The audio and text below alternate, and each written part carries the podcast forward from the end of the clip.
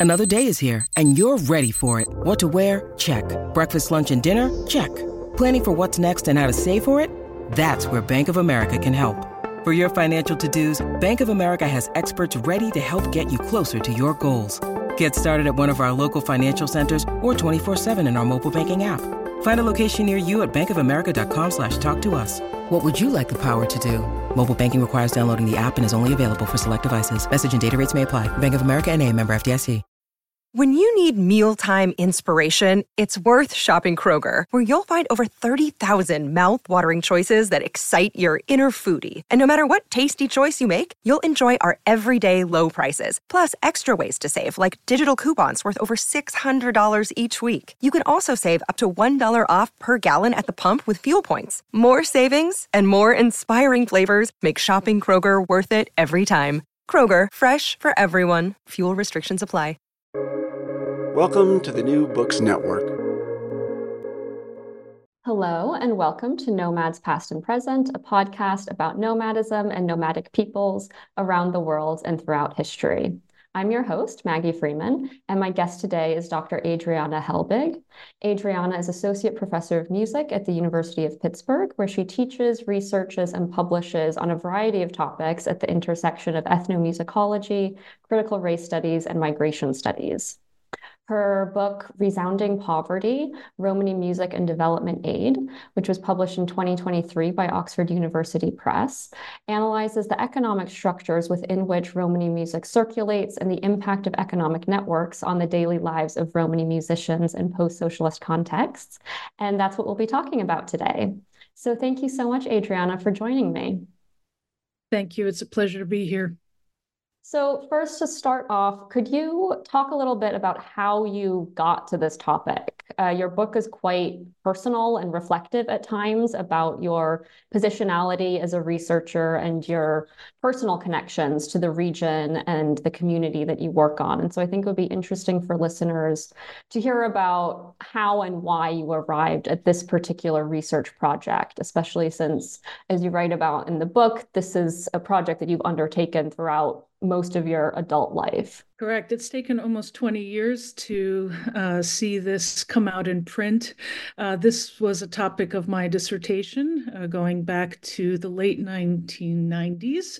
Uh, the dissertation was completed in 2005 at Columbia University. And by then, I had already experienced the Orange Revolution in Ukraine. Uh, since then, uh, we've lived through the Revolution of Dignity in 2014, um, and now the present war. So the um, the story actually goes back even further than that, going back to World War II, uh, when my family left what is now Western uh, Ukraine and came to the United States. And when we're looking at um, nomadism and we're looking at migration, I always see that as a center of my own experience simply because I've always had to live in multiple worlds. And now, as we're looking back through history, um, each decade has been a world of its own um, when we're looking at the history of Ukraine. Um, so I think, uh, you know, as the story unfolds, uh, that is definitely the gist of it. And that's why I make myself uh, really the center um, story in a way, simply because a lot of this had to be reflective. I couldn't publish much of what I was experiencing at the time, mm-hmm. putting people in danger. And even now, we're looking at this consistently as I'm wondering how to the extent to which I want to highlight certain people's stories and experiences, um, while at the same time knowing that should the direction of the war turn this way or that way, they would be at the center of of um, a, another conflict, uh, whether personal or political. Right. And so this is not sort of the focus of your work at all, but this is a podcast about nomadism. And since you just brought it up, um, I did want to ask about sort of the nature of or the relationship to nomadism among your research communities. You do discuss a little bit the differences between nomadic and sedentary Roma groups in the region, as well as you know historical patterns of forced migration locally and the kind of global Romani diaspora. Um, so I was wondering if you could talk a little bit about sort of what, if any, are the connections between mobility and music and music making in this context. The stereotype for Roma in Ukraine is that everyone is nomadic. Um, I did not meet any nomadic groups. Uh, by the time that I was doing my research, everybody was in a very sedentary um, history, except um, that in the 90s, everybody was trying to leave Ukraine or trying to find a different experience for themselves. So there were a lot of people that were moving from villages into cities. Um, there were people that were moving from villages, uh, you know, across borders into other villages, and then trying to, especially out of the western parts of Ukraine, uh, to move into um, Europe. Um, and I think when we're looking at mobility, um, who has the abilities to change their experiences. That becomes key. And that's why the center uh, or the central theme of the book is poverty.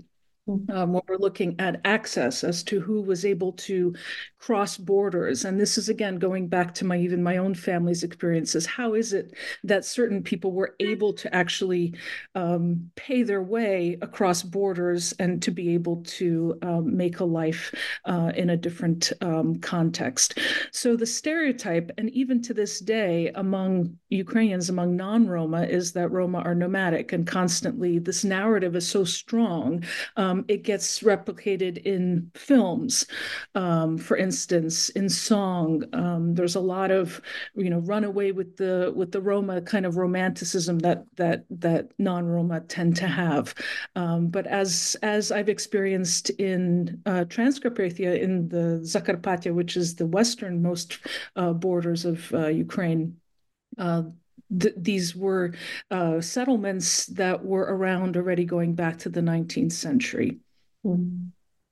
And you just brought this up a little bit as well, but could you talk a bit about um, sort of the nature of class and class differences among the Roma communities that you worked on? Because this is like you just said, one of the kind of main themes of your book as well is the relationship between music and class, um, and how music um, and music making and being a musician allows certain people to kind of lift themselves out of the extreme poverty um, that many of the Roma in Western Ukraine face, but also how often, um, in light of how um, development aid functions, uh, often the same people kind of get trapped in these cycles of poverty. And that was a really sort of complex issue and kind of complex theme of your book. So could you talk a little bit about those kind of um, those connections? Right. So addressing physical mobility, but especially social mobility. Uh, so going back to musicians, uh, when we're looking at um, urban musicians, and again, I'll focus on Transcarpathia because that's where most of the research was done. Um, in places like Uzhhorod, Mukachevo, uh, we had Roma musicians that were performing for non-Roma. They were using cosmopolitan repertoires, um, predominantly Hungarian at the time, uh, but this was done to entertain, um, and this was uh, a class narrative. So those that were urban were considered to be a higher class uh, Roma, especially the musicians, and partly because they were engaging with non-Roma, they had more access to uh, finances, and of course their physicality was different as well, right? So they were wearing clothes that was more assimilative, and they were um, participating in non-Roma ways of life. Uh, when we're looking at urban music making uh, or, or, rural music making to compare, for instance, uh, we have a situation where Roma who ended up in rural areas were forcefully settled. So, this was uh, a policy uh, that was being always put in place when we're thinking of the Austro Hungarian Empire in different ways. Um, but by the time we're looking at the Soviet period, um, they are uh, forcefully put into areas wherever they were migrating. And we're thinking of migration as seasonal work, for instance. So people are now disjointed, they're disconnected from their kinship um, units, and they're living in areas where there's no industry, where there's no ability to actually move forward in some kind of uh, socially mobile way. Mm-hmm. Um, and what's ironic are two things. The first is that Romany music per se um, starts to fall in a way um, it's not highlighted the way that it would be in the Yugoslav um, uh, context, for instance, where Romany musicians were sort of at the forefront of, you know, Romany uh, of of Yugoslav uh, music industries, um, but they are in rural areas where there are music schools. So this was one of the policies of the Soviet uh, era was to offer education, but musical education was of classical music education. So here you have this ironic context where you have musicians that may not have enough money to purchase a violin, but they are extremely uh, fluent in um, music theory. Mm-hmm. And this was a, a, music theory even that I couldn't even engage with. I mean, this was in, in Russian, but this was so advanced that you know again the, the this juncture of what's actually happening in these in these places is so complex and then you're adding the um, you know the foreign aid which is coming with its own stereotypes and and wishes of what it wants to actually see once this money comes into these villages and into these urban contexts Mm.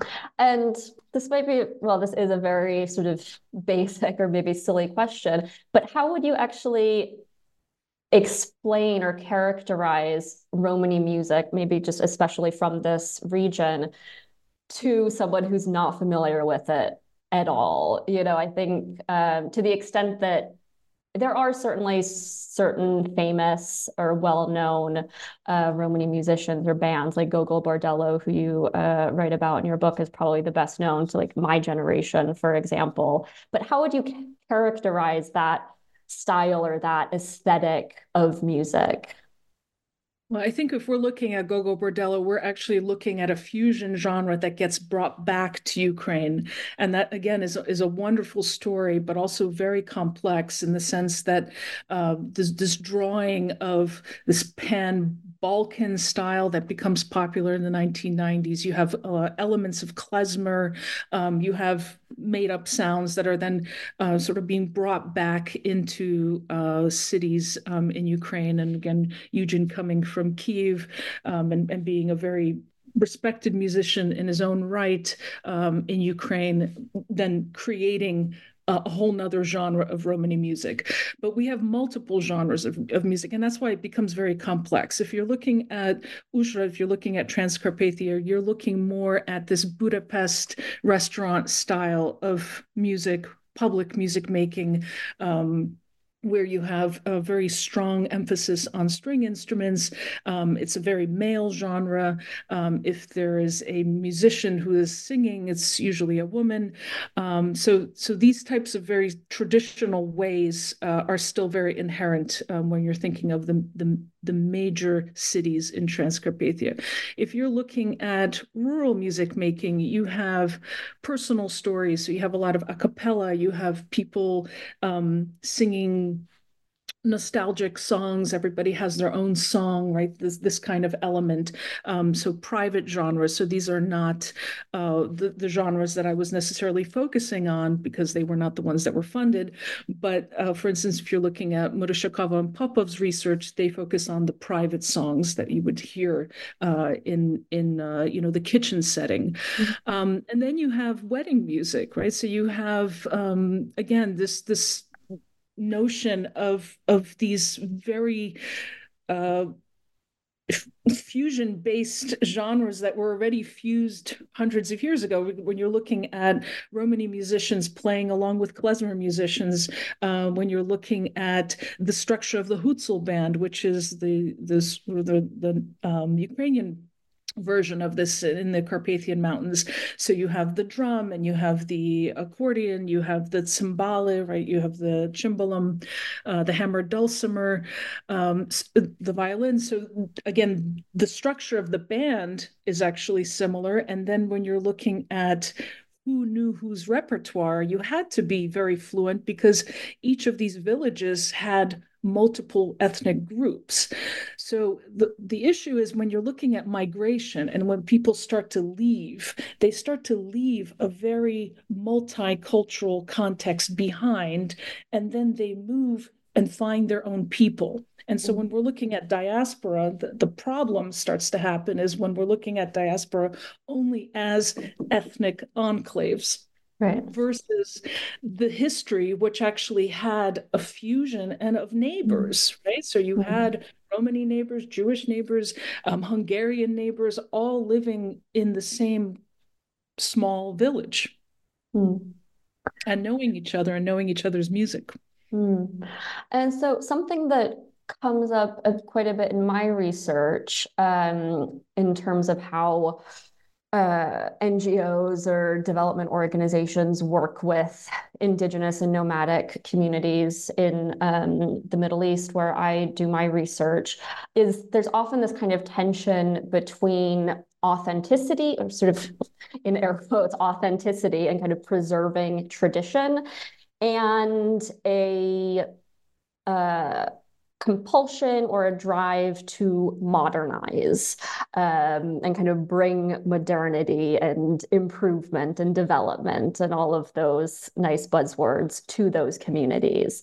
Um, and I'm wondering what that looks like perhaps in your context. Um, to what extent, you know, you just brought this up, um, you know, that these uh, that the development organizations that work in Transcarpathia, um, you know, have their own kind of goals and their own sort of stereotypes um, of the local Romani communities as well that kind of come to bear on how what they fund, how they fund things, you know, things like that. So does that are is there kind of a parallel in this context as well? This sort of um, this this kind of clash between preserving the old and bringing the new when talking about how um, development organizations kind of encounter and work with Romani musicians specifically? I think that's an excellent question. And I think uh, just to make it even a little bit more complex, uh, one of the issues that when you're looking at a, at a country like Ukraine, or actually, I think maybe Ukraine is kind of hits all the the topics on all of this. Ukraine was very much the border of numerous empires. Yeah. And so when you're looking at eastern parts of Ukraine, a very different history when you're talking about the Russian Empire, you have the south when you're talking about um, a very strong Muslim presence, the Crimean Khanate, you have the Austrian, uh, Austro-Hungarian elements, you have Polish. So all of these parts of Ukraine have very, very different um, Romani groups. Right, so so they speak different. Not so much that they speak different languages, but there are different ideologies. Um, there are different cultures and customs. But but when I'm saying different, I'm saying very different. Um, and one of the things that actually happens in the 90s when the um, uh, foreign aid begins to come into Romani uh, enclaves is that there's a disproportionate number uh, amount of funding that happens in the western parts of the country. In parts because uh, when you're looking at the soros foundation when it's very strong um, influence in hungary at the time that western part that transcarpathian part has that Hungarian history, and you have a lot of connections, personal connections, and that that imbalance uh, or, or that starts to happen it's pushing against soviet history because the the the prevalence at that time in the soviet era was of course the eastern parts because they were closest to the soviet um, soviet union and so you have the you know the russian speaking roma you have um, those that are that are replicating the uh, aesthetics of teatr uh, uh, in moscow um, you have the romance which is the genre that's that's very emotional um, sung by women uh, very emotionally performed um, by men on the guitar right so it's it's a completely different genre of music and everything else. So that money starts to put all of this intention into tensions and we start to see you know where where does this actually start to end up? Now eventually we start to see a balance between kiev and Uzhhorod and eventually now when we're looking at all of this um, you know the, the, notion really is that Kyiv is the center and that any Romani um, politicians or um, cultural leaders really are centered um, in Kiev. But this is already 30 years into the story uh, with after Ukraine's independence in 1991. And so, because you just uh, brought up uh, politi- Romani politicians and cultural leaders, I wanted to ask about uh, music or musicians as activists um, among Romani communities. Um, I've talked, this has come up um, in other episodes of the podcast um, with other interviewees um, who work on sort of indigenous uh, rights activism. Um, and so I wanted to ask about sort of what that looks like among the communities uh, in Transcarpathia um, that you focused on, um, to what extent um, are, you know, is there an intersection between music, music making, sort of performance, um, and sort of political activism? I think that story can actually be replicated across Ukraine. Um, mm-hmm. So during my field work, I mean, I've I have moved everywhere from Kharkiv, from the eastern parts, to down to uh, Odessa and Crimea, and, um, moving into Kyiv and Lviv and and Uzhhorod. So all over, I saw the same type of pattern, um, and basically, it was that. Um, there was e- either a family or a, a, significant figure in the in the community that had a higher status uh, than others, partly because of their abilities to move between Romani and non-Romani um, communities to make money as musicians. And again, this stereotype is so ingrained, right? It's it's it's just this automatic. Oh, that Roma musicians. And again it's it's sort of diffusing but 30 years ago this was sort of a no no question type mm-hmm. of situation. Um, what was also happening at the same time is that funding was was really being generously given.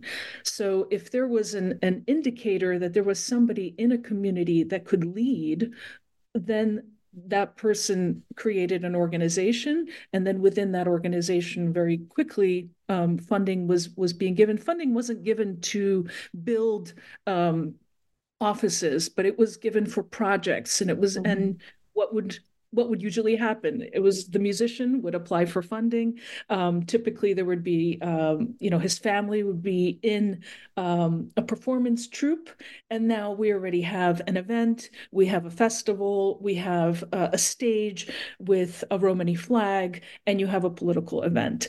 And i think this is where um, romani music and politics really blurred. I mean it was just inherently growing at the same time.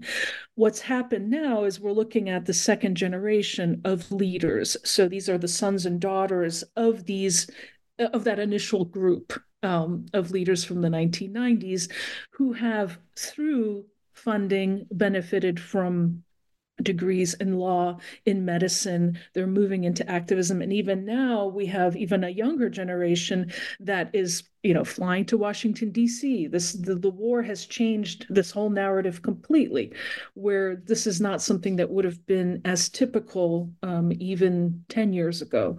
Um, so with you know Zoom, with the pandemic, with the internet, I mean, all of this has grown. When I was doing research in the '90s, only five percent of the population had access to the internet. So this is completely different. And now they're calling and saying, "Oh, you know, we're two hours away from you. You know, come visit." Right. So it's it and this is again something that uh, that kind of professionalism that we're seeing in Romani politics um, is unprecedented, and I mm-hmm. think this is uh, we can. I'm just telling the roots of that story, and mm-hmm. I think that's why I wrote the book that I did, so that those who are able to access this information, and it's much easier to access it now, can see where this was all actually coming from. Hmm.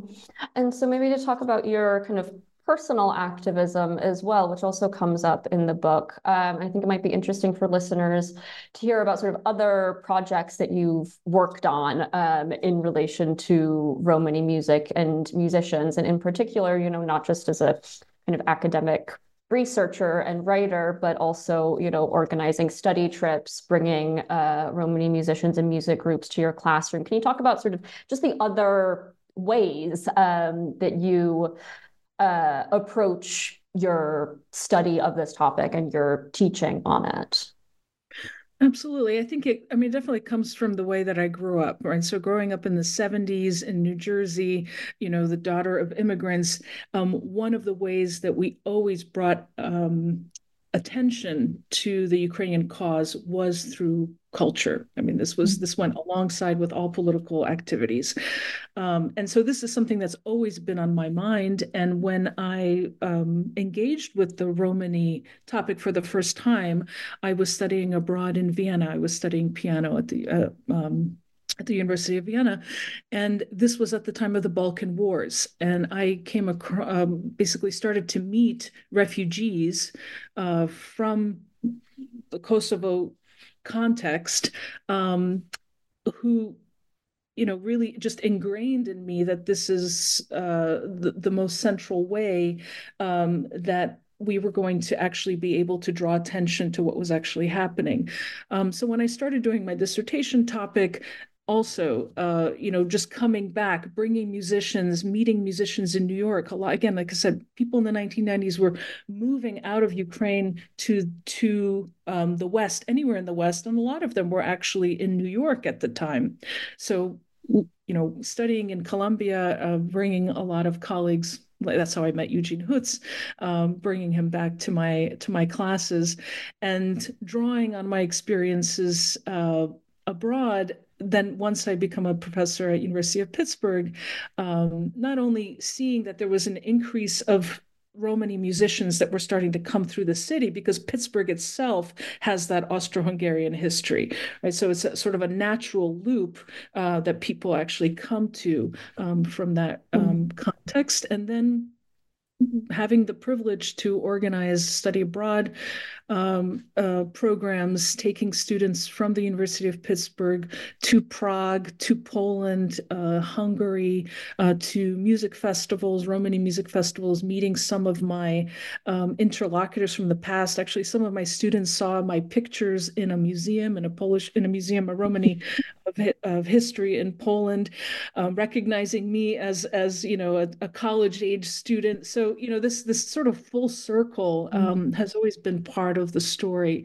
And then when you're looking at memory and when you're looking at experiences and trauma, one of the things that you recognize is that trauma really never leaves you. Mm-hmm you know and and when you're talking about music and you're asking somebody to sing something from their mm-hmm. past, right? It immediately triggers a memory either that they want or they, they don't want. And as an as an ethnographer, you're you are in the room with them as this is happening.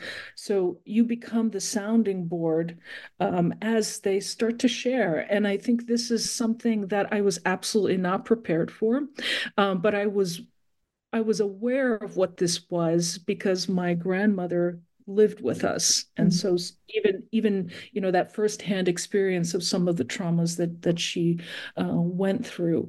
And i think just now as i teach uh, fieldwork methods, my goal is simply to prepare students to make sure that if you are going into a context, like you yourself are in a context, to what kind of preparations do you have that are beyond the musical mm. that can allow you to make it to survive really to, to not crash uh, and as as this is all happening mm-hmm. and i think mm-hmm. that's the key you know reflective uh, going back to to well, everything i've experienced mm-hmm.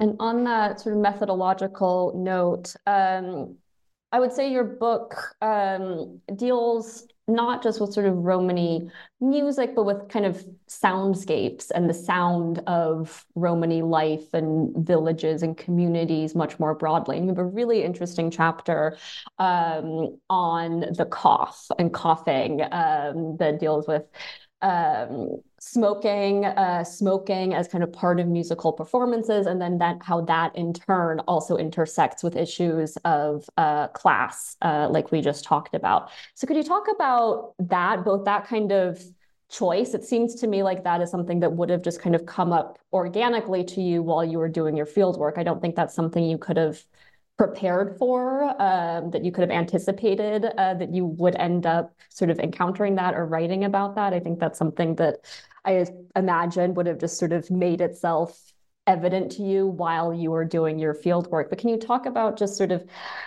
um, how you kind of made that choice or why it was important to you and sort of what it does for your work and for your book to um, to acknowledge and to analyze and to write about other sounds um, that are not kind of strictly musical. I think a big part of this um, had to was was taking place during the Black Lives um, Matter movements, mm-hmm. and when the interviews of mothers um, who have lost children uh, to gun violence and to all kinds of ways here uh, through um, really really horrific situations. And i was watching one mother in particular and she's being asked by the by the media well how do you feel? How do you feel? And you know again just this these very invasive questions mm-hmm. that were coming.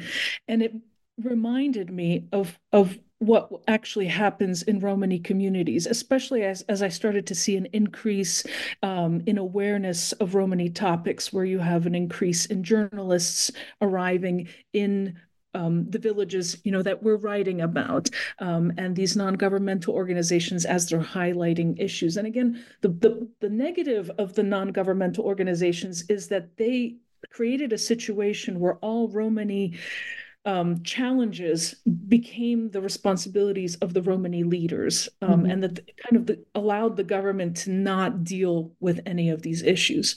But these these very meddling questions uh, are what then trigger that trauma response. And when I started to go back to some of my videos, and this was just at a time it was the pandemic, I was digitizing things that I had never, you know, really digitized before, and I started to see it in all of my videos. Um, that that kind of emotional buildup right and it's usually the, the woman who who is responsible for for answering um, many of these questions and then the journalists leave and that person has no downtime right there's no ability to to kind of come down from that situation because you're being cast into an immediately equally stressful situation of, of the reality of what we're talking about. And when I say poverty, the poverty is so extreme that you're talking about 20 people living in one house, you know, and the third, the fourth wall is missing simply because there's so many people in there. Um, you know just the, the winters now uh, are so extreme. And then you're you're you're talking about just people who are of course they're coughing because it's tuberculosis. Mm. it's it's you know the coughing triggered again by the pandemic stories of coughing but it was what i was hearing. And when i again went back to my my recordings i could not unhear it Mm-hmm. And it was just prevalent. Um, the the concept of somebody that was sick in in the corner, right? We were doing the recordings on this side of the the room, and then there was somebody that was sick, very close to everybody else. Um, and and then no access to healthcare, right? You know, all of these things are malnourishment. Um, and then the, the the smoking is also a big part of this as well, uh, simply because that's one way to cut hunger. Mm. And, and um, you know, childhood smoking, but also this became a, a way that I was um, engaging with sort of economic situation in the village because I couldn't pay everybody to um, you know in, in, exchange for for an interview but I had access to cigarettes mm-hmm. and so now you're you're you're using that as a barter and cigarettes in in just a way like for instance Marlboro like red Marlboro from America that was a way to bribe in the Soviet Union so that holdover of you know that kind of element was still very much in play um, uh, at this point. I, I, don't think that this would work now, right? Mm. I, am told always to stop smoking when I go there. So this whole generation has changed. But but on the other hand, you know, that that again, the story is written as a historical fact um, and and but also as as sort of a a, a, a memory right the, the feeling of of what this all was like um, so that those that are coming into the field now and especially after the war or during the war um, can can recognize uh, where this was coming from mm.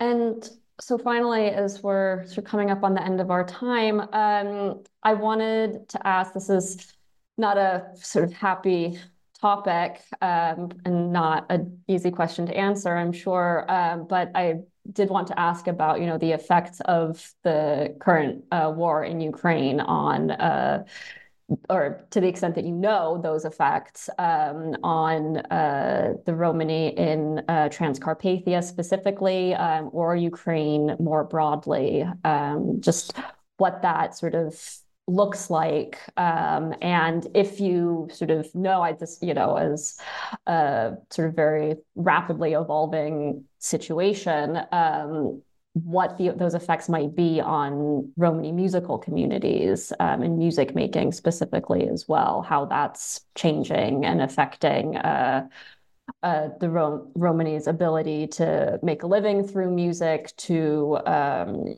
you know, to sort of export their music or what it might be doing to uh, the themes uh, and sort of thematic content of Romani music as well. I think the last part of that question uh, can can actually be answered pretty straightforward in a in a straightforward way. Um, there's a significant shift uh, in, for instance, the public um, music making um, among Roma, not not just in Transcarpathia but across uh, Ukraine. Even in, in, in the eastern parts where we have a language shift, um, there's quite a, a bit more music that's now being um, sung in Ukrainian, which was never really the case for Roma. They either, either sang in Russian or they sang in Romani.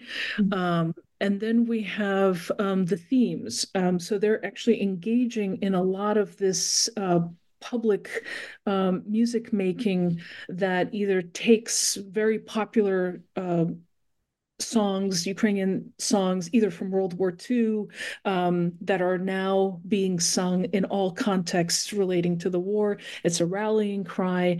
Um, I, my own godmother, uh, god, goddaughter, actually appeared in a Romani goddaughter appeared in a vi- music oh. video that became one of the most popular videos in Ukraine with Roma and non-Roma mm. musicians.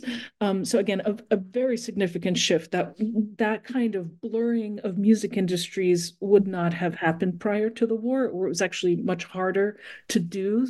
Um, what we're looking at uh, in in general among uh, Roma is um, volunteering into the army, which was mm-hmm. really uh, it's something that needs to be highlighted and stressed that Roma are participating uh, politically um, and actively in resistance um, contexts. Um, and again, that's kind of breaking again that stereotype that Roma are apolitical or they've been pushed out of politics. Here, um, many have actually been voted into um, city councils. This was not uh, the the common norm before. Mm-hmm. So, you know, there's the, the as society shifts, um, we're starting to see this. And this is actually coming at the cusp of extreme anti Roma uh, sentiments that were peaking um, around 2017, 2018. There were a lot of um, nationalist attacks on mm-hmm. Romani settlements. So to have Roma take that power back is really a significant uh, situation that we are tracking. Mm. And I did say that was my final question, but I have a follow up, uh, which is, you know, given how long you've been working on this topic and how long you've worked in this region, uh, and as you said, the sort of uh, successive decades of protests and upheavals that you've that have then kind of impacted your field work, has it is it easier for you now um, to sort of conduct research or stay in touch with the communities that you work on from abroad given you know social media access to the internet things like that? Are you able to stay in touch better with you know the communities that you've uh, lived among and the networks that you forged now compared to you know 15 20 years ago Oh, I mean, absolutely. I think, you know, everybody now is on social media and it's very easy to connect. Um, one of the things that's um, that's complex about this, I think, is that you know life moves on. So life mm. moves on for them. Life life moves on for me. I've written other books. I've uh, focused on on hip hop. I've worked in a prison context here. I became, um, you know, the dean of undergraduates at the University of Pittsburgh since that time. So you know this all changes uh, very much.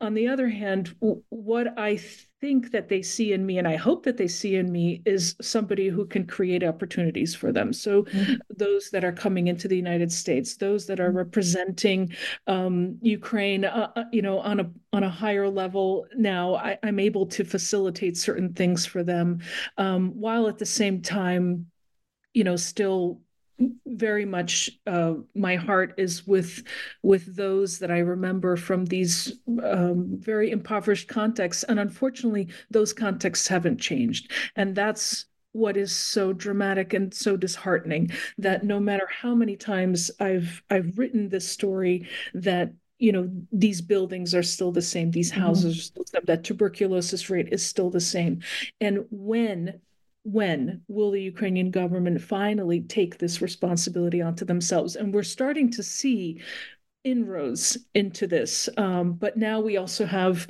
uh, a whole nother group of international organizations that are moving across, that are working in Ukraine. And I pray that they are not moving Roma out of that context that they are helping everyone because Roma are are very much uh, you know at the central fabric of Ukrainian society. Right. Well, that's not the most optimistic note to end on, but perhaps a suitable one nonetheless. Uh, thank you so much uh, for coming on to talk to me and to share a little bit more about your research. I learned a lot from your book um, and learned even more from uh, talking to you just now. So thank you so much. Thank you very much.